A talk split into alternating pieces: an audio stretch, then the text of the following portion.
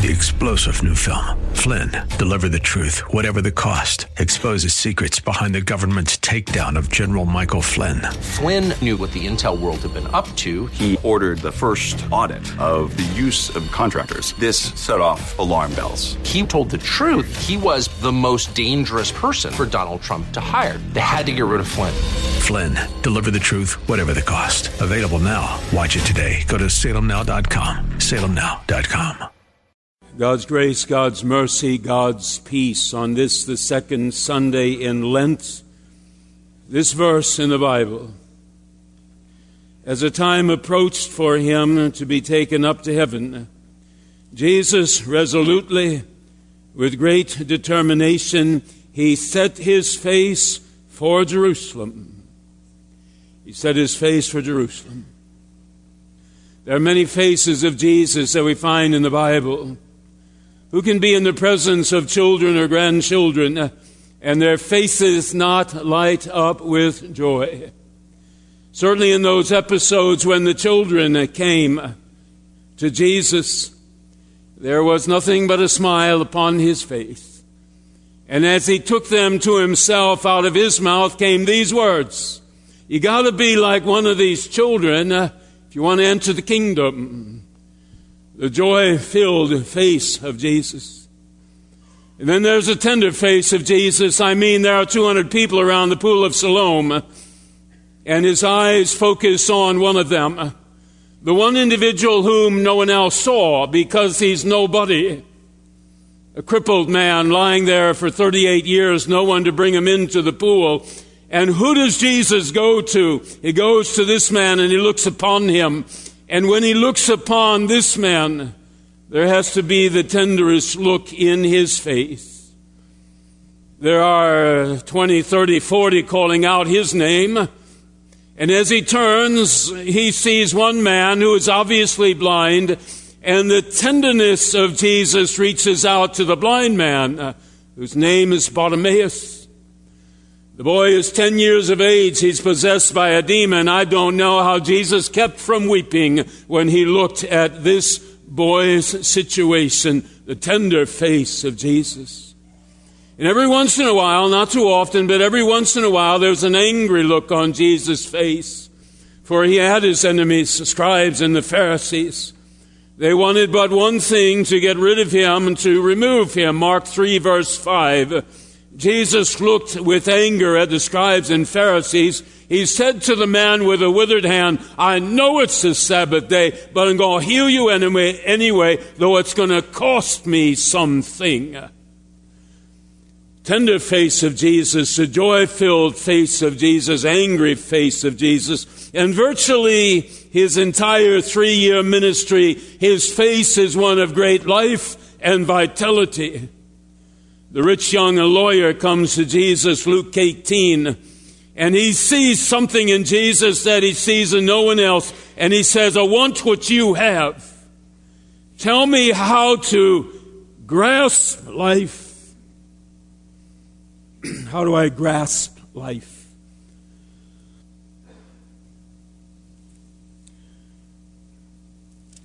Luke 9, the only time that this verse brings forth a face of Jesus that had never been seen before.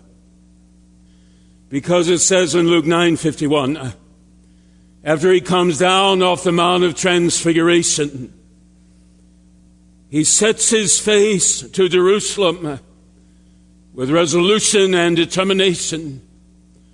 Another gospel account says when the disciples saw this look on his face, they talked amongst themselves, they drew back. They were almost frightened by the look they saw on his face. I preached two weeks ago, Mount Transfiguration Sunday. Why did he climb the mountain? Because of Satan. What was Satan doing? Whispering to him, don't go to the cross. Gone to Gethsemane two weeks later, he'll be sweating drops of blood, but not this time. Up the mountain he goes. He speaks to God. God doesn't send angels this time, He sends His big guns. He sends Moses, who's been up in heaven for 1500 years. Go and talk to my son. He sends a great prophet Elijah, been up in heaven 700 years, go talk to my son. He needs encouragement. Moses and Elijah talking to Jesus about what? About going to Jerusalem. Do not let Satan hinder you. He tempted you three years ago. He's tempted you for the past three years, and now he comes mightily against you. Be strong, Jesus, to Jerusalem, to the cross. And then God says Moses and Elijah, that's not enough. And then God Himself says, You are my son. Go to the cross.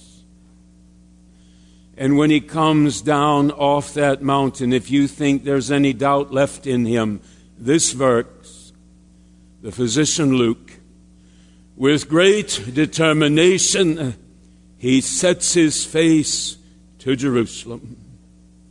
Stride forth, King Jesus. March forth, Son of God. Ride on, ride on to victory, my Savior and my King.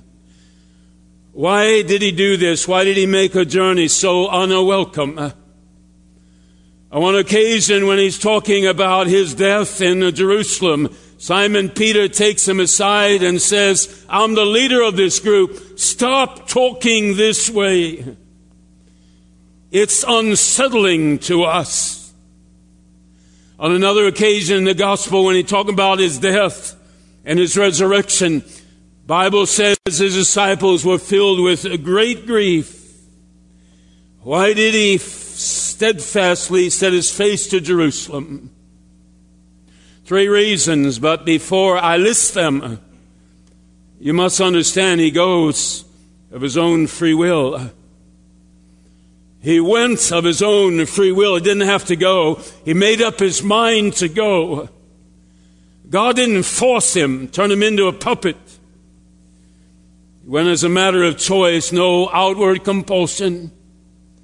When he's in the garden and the Roman soldiers come for him, he says to them, no man, uh, certainly not you guys, nor the Pharisees, nor the scribes, no man takes my life from me.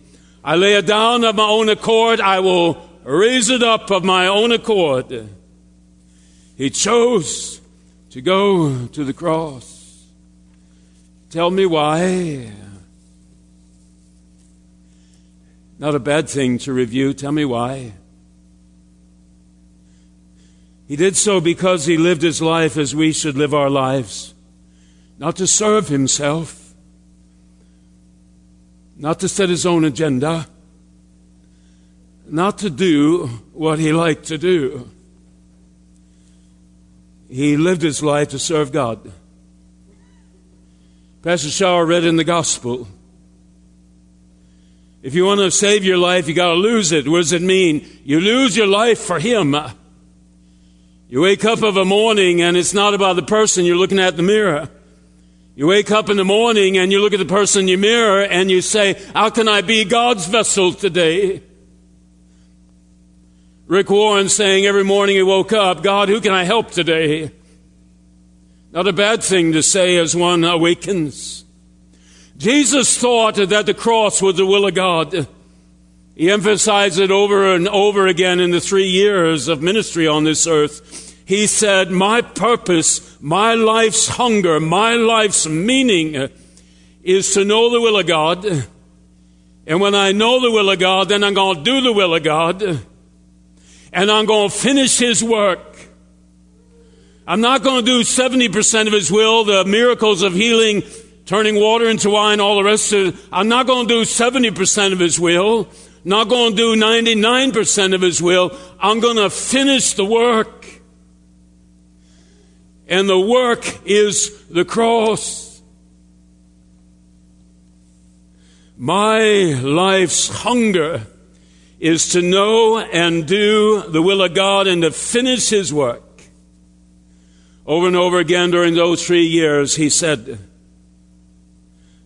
I came not to do my own will but the will of Him who sent me in the first place. There were times when he was perplexed. Listen carefully. There were times when he was perplexed as to what the will of God was.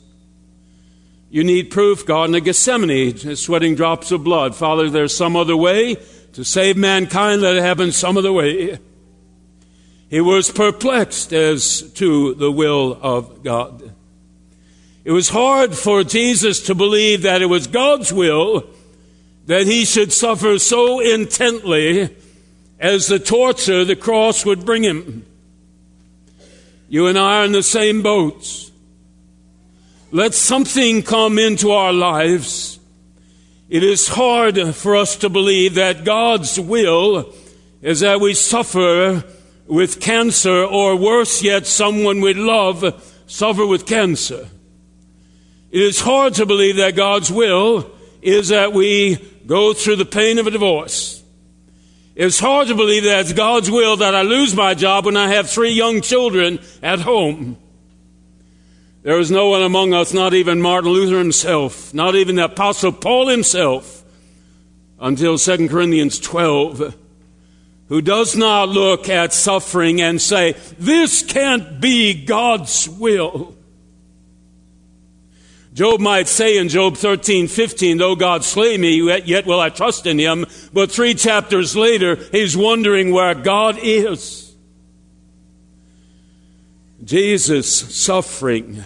Talked about it two weeks ago. Perhaps Pastor Shower last week. The gentleman I listened to last Sunday down in Arizona, he's preaching about this theme.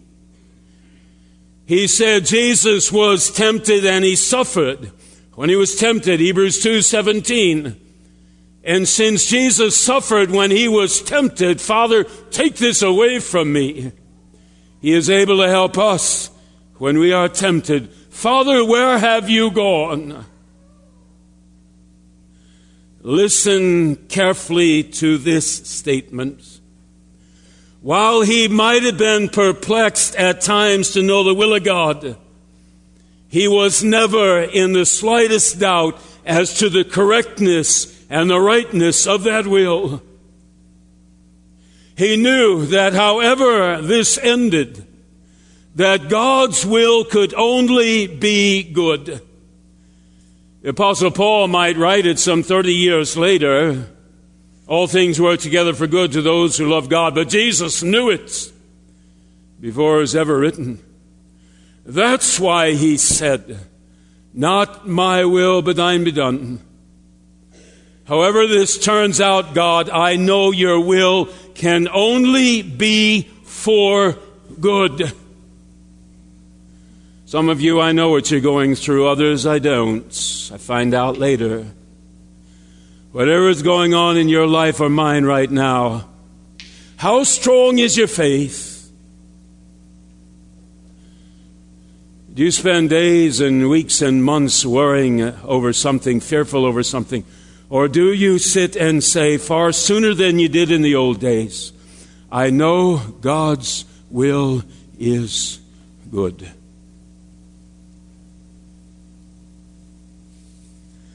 He knew the love of his Father.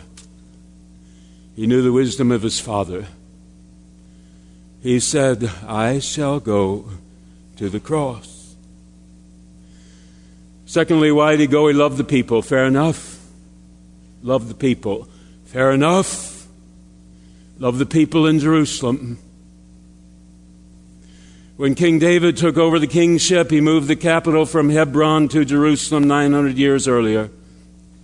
And the Jewish people, they got their great uh, sanctity there in the holy city Jerusalem. He loved it. Like a good principal or teacher loves their students. Like a good pastor loves the people in his congregation. Like a good doctor loves the patients. He loved them in Jerusalem. Hadn't always been easy for him there. There were thousands that praised him, but there were those handful that wanted him gone. He loved even them. He loved even them. Can you understand the depth of his love when he stands on the heights before the cross and he says, Oh, Jerusalem, Jerusalem, you kill the prophets, you stone those whom God sends to you. How often have I wished I could gather you together like a hen gathers her chicks, but you would not allow me to do this. You always fought against me. They might refuse him, but he never refused them. He never stopped loving them. When that rich young lawyer came to him and said, I can't give up my money, the Bible says in the next verse, Jesus looked at him with sadness because he loved him.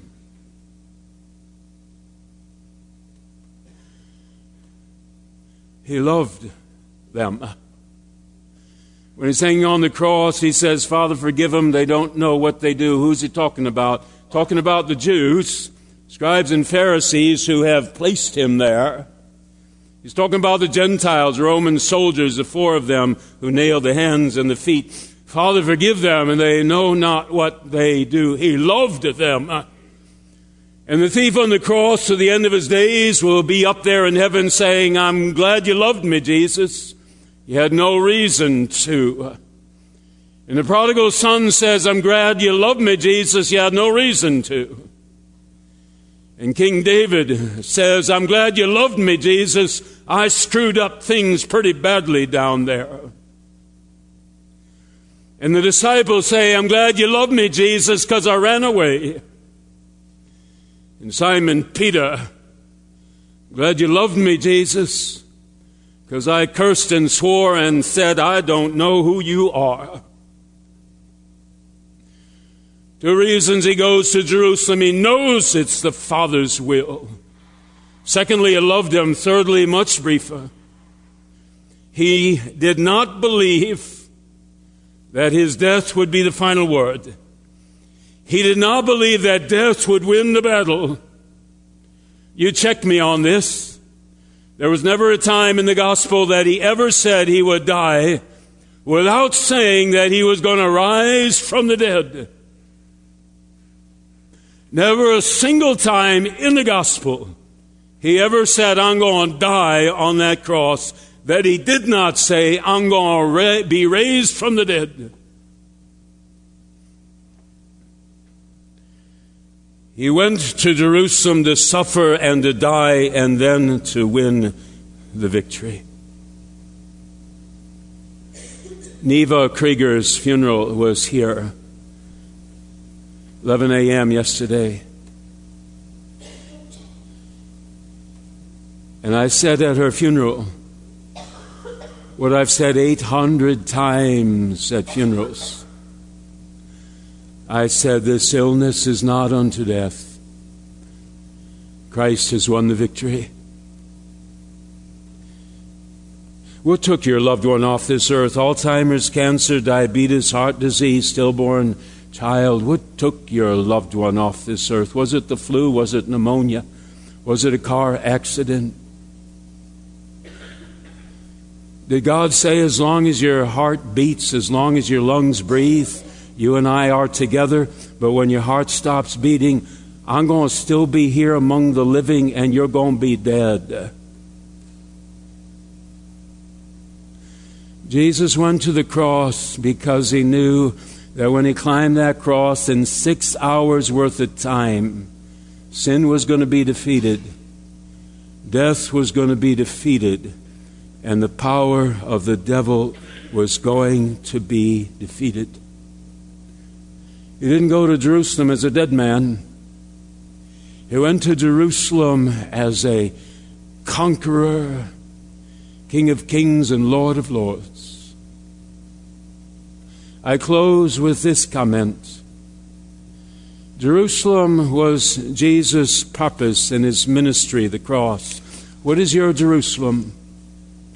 Not talking about a geographical place on planet Earth. What is your Jerusalem? What is the will and purpose of God for your life? In January, some 10 went to El Salvador. Jacqueline Poe went to Guatemala a couple of weeks ago. What is God's Jerusalem for you? Some will be going to Alaska with Pastor Shower this summer, the good Lord willing. Jared Harmon went on his mission. mission trip. What is God's Jerusalem for you? Going to WOCAM as a chaperone, singing in the choir, teaching in the public school, not afraid to bring forth Jesus' name when it needs to be done. What is God's Jerusalem for you? Is it the altar guild? Sign up sheets right out there. Each of us has a Jerusalem, people. And the primary goal of any of our Jerusalems is this to let Him be known, to let Him be known, let Him be known. I'm reading the paper this morning. The coach of Loyola has in the paper the closing prayer that he had with his team as they won a conference title, and it was all about God. And it was all about Jesus, and it was all about the talents and gifts He had given these individuals. And so it goes, dear people. Super Bowl, this coach, their Jerusalem is to get God's news out there. And whether you're a senior in high school at Oak Forest and there's a locker mate who has been sad for these last two or three months, or whether it's someone on the commuter train or someone at work, Christianity is not a religion for cowards, people. Never has been. It's a religion for heroes because God Himself is in us. What's your Jerusalem?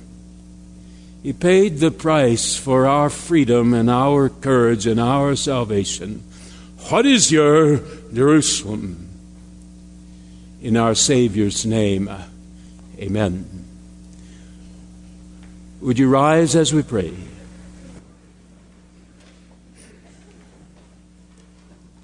Heavenly Father uh, comes to Jesus. He didn't have a spirit of timidity, he had a spirit of power and of love that we can never imagine. And he had a spirit of self discipline. When God showed him his Jerusalem, when he showed him his will and his purpose, Jesus literally had a hunger to do what God asked him to do. And the discipline of setting his face to Jerusalem, saying to Satan yet again, Get away from me, I have a task to do. And it shall involve the salvation of all who shall ever come to me by faith. Heavenly Father, I said at Neva's funeral yesterday, thank you, Jesus, for your death and resurrection, for her salvation and for her life. And I say that again today. Thank you, Jesus, for your death and resurrection, for it changes everything about our life on this earth and the life which is to come. In our Savior's name, amen. Three star general Michael J. Flynn, head of the Pentagon Intelligence Agency, knew all the government's dirty secrets. He was one of the most respected generals in the military. Flynn knew what the intel world had been up to, he understood its funding. He ordered the first audit of the use of contractors. This set off alarm bells. The explosive new documentary, Flynn, Deliver the Truth, Whatever the Cost, and covers the facts behind this scandal. Flynn told the truth. He was the most dangerous person for Donald Trump to hire. I find out the worst enemy that I'm going to face in my life is right here in America. They took my assessment and they wanted me to change it. And I was like, I'm not changing it. They had to get rid of Flynn with in depth interviews, archival footage, and never before seen personal records of the man behind the headlines. I just felt like I was drowning. Flynn, deliver the truth, whatever the cost. Available now. Watch it today. Go to salemnow.com. Salemnow.com.